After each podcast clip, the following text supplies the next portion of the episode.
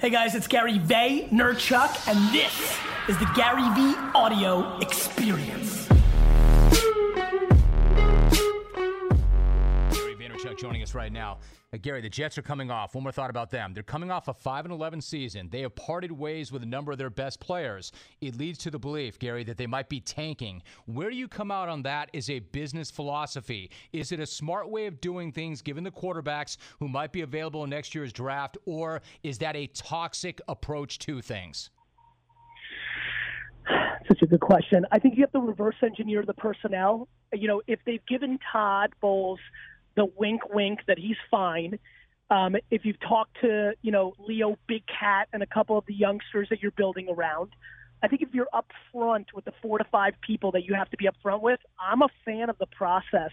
Like, I I just think it's practical, and you pointed it out with the way the rules are now, like, let's get serious now. Don't give me the anomaly of Trent Dilfer. Look at the last 20 teams that have won the Super Bowl. I, given you've got the kid from UCLA and USC and the Wyoming kid, it's a stacked quarterback class. I've never been happier to go to the stadium and watch my team get annihilated 16 straight weeks. That was a good one. She rolled up on me as I was rolling out, and I had no idea. She like bum rushed me. I was scared for a second, and I just said, "You're gonna die." Um, you like that one, Jim? I love that one. Lay that out for me. You're gonna die. What do you mean by that as an inspiration? I love that one. Have you realized your communication skills is actually a really strong conversion into this world because of so much talking to people? 100%. percent Absolutely. Especially within in the room, you know, because they don't operate necessarily off of what entertainers or the entertainment industry operates off of, which is I can use this guy to, you know, get money. if you don't have a product that they can use, or if you're not at that level, no matter how charismatic you are in the room, they're not gonna, they're gonna be like, "Oh, it's great to meet you. You're an awesome actor. That I yeah. love that. It was a really, he's a really good guy." It's still early for us, Yeah. you know. So, so we were hearing that, and it was just kind of like a, it was an amazing experience. You know? What kind of experience as an entrepreneur and a serial entrepreneur has Planet of the Apps been like from that Hollywood crossover? Obviously, you have a celebrity partner in this business. Has it been a fun journey? Was that enjoyable? Like, what? Give me your two, three minute recap of the experience. You know, I mean, coming into it, Yeah. I mean, it's it's a bit of. I mean, we got a lot of work to do, but a bit of an unfair advantage to be able to launch an an app on the Apple platform, right? Right. With the backing of the of the show, with the backing of of all of the publicity.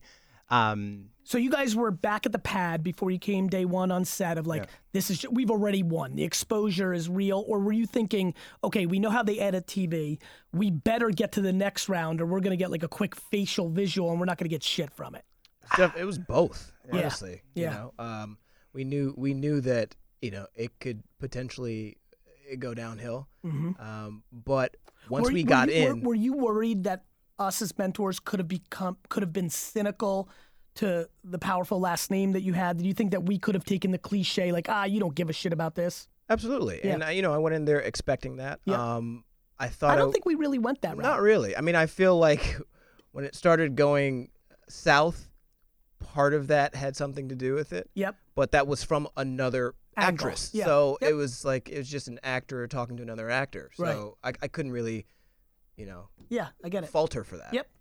Give me your one piece. You guys come from such different backgrounds. This is perfect, right? This has been your entire career, Chris. Mm-hmm. Serial entrepreneur. Damon, you know, obviously growing up in an, an entertainment environment, now going into entrepreneur land. What's your one to three bullets on, hey, keep this in mind. From me in the trenches, here's the thing that's real that I didn't expect. Give me three values to leave for everybody listening. Chris?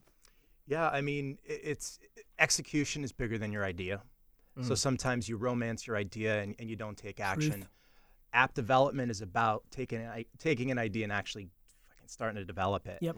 Um, second thing is is that um, you can found an app from Podunkville, from Scranton, Pennsylvania, um, and appear on an Apple show, and you could you could build a billion dollar company. So I think sometimes entrepreneurs give reasons why they can't do. Take me all the way back. When did you realize you were a storyteller? Were you the kind of kid that was a movie buff? Like, Oh, yeah. you wanted to be Steven Spielberg when you were a kid? Oh, no, like, ever give ev- me, give it to me. I, when I was a kid growing up in West Virginia, um, I mean, for as long as I can remember, I loved movies, I loved TV. I loved the entertainment business in general, and all I ever wanted to do was make movies. And I mean, for as far back as I can remember, five, six years old, like that was my that was my dream. And and now here I am, you know, 41 years later, and it's my life, and it's awesome to kind of see just how this all came to be. May I ask a question that I feel that everybody, a lot of people here, including myself, could benefit from? Sure. Most definitely. I was raised in foster care. Okay. I, in order to pursue feed peace, left my family. Okay. Had raised me. Yes. See, I'm, I'm proud of that part of my story because that was hard. Yeah, very Poisonous hard. people. You move on from those people in your life, right? 100%. Yeah. My entire family is is gone from my life. Yes. I get judged by everybody for it. I don't care. You talk about living on adversity. Yeah. Yeah, you know that. You know. I don't Not to this I don't even level. know what Go ahead. That's me. Okay. Constantly. Those Yeah. are the two. You know, there are two things Yeah. that I picked up on in it. That's me constantly. Is that nothing drives me more because I look around and that's constant. I mean, I live in my car. Yeah. You know what I mean? Yeah. It's constant. My identity.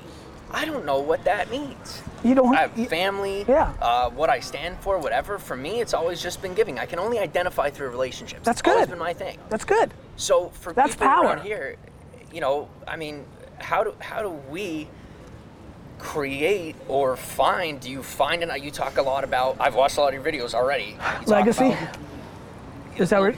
legacy, yeah, Yeah. your DNA, things like that. Yeah. I, I mean, I mean, where does that strive? Mine's not. Mine's not that good. I don't think I could have. I don't think I could have talked about it at 23. I don't think you have to answer that right now. Okay. You know, like the, you, you're going to lofty places through the adversity and all the different life things you've had. I would just take a step back and like, you know, if you identify through giving, like that's great, and I think that's something you can do forever. I just want to make sure that you're able to pull it off instead of cracking. That's the tough part. No shit. You know. Yes, sir. So, I wish you well, brother. Thanks for coming. Thank you. Yeah. I really appreciate your time, Gary. You're welcome. Hey guys, I hope you really enjoyed this episode of the Gary Vee Experience. Now go out and share this, pass it on, let me know what you thought.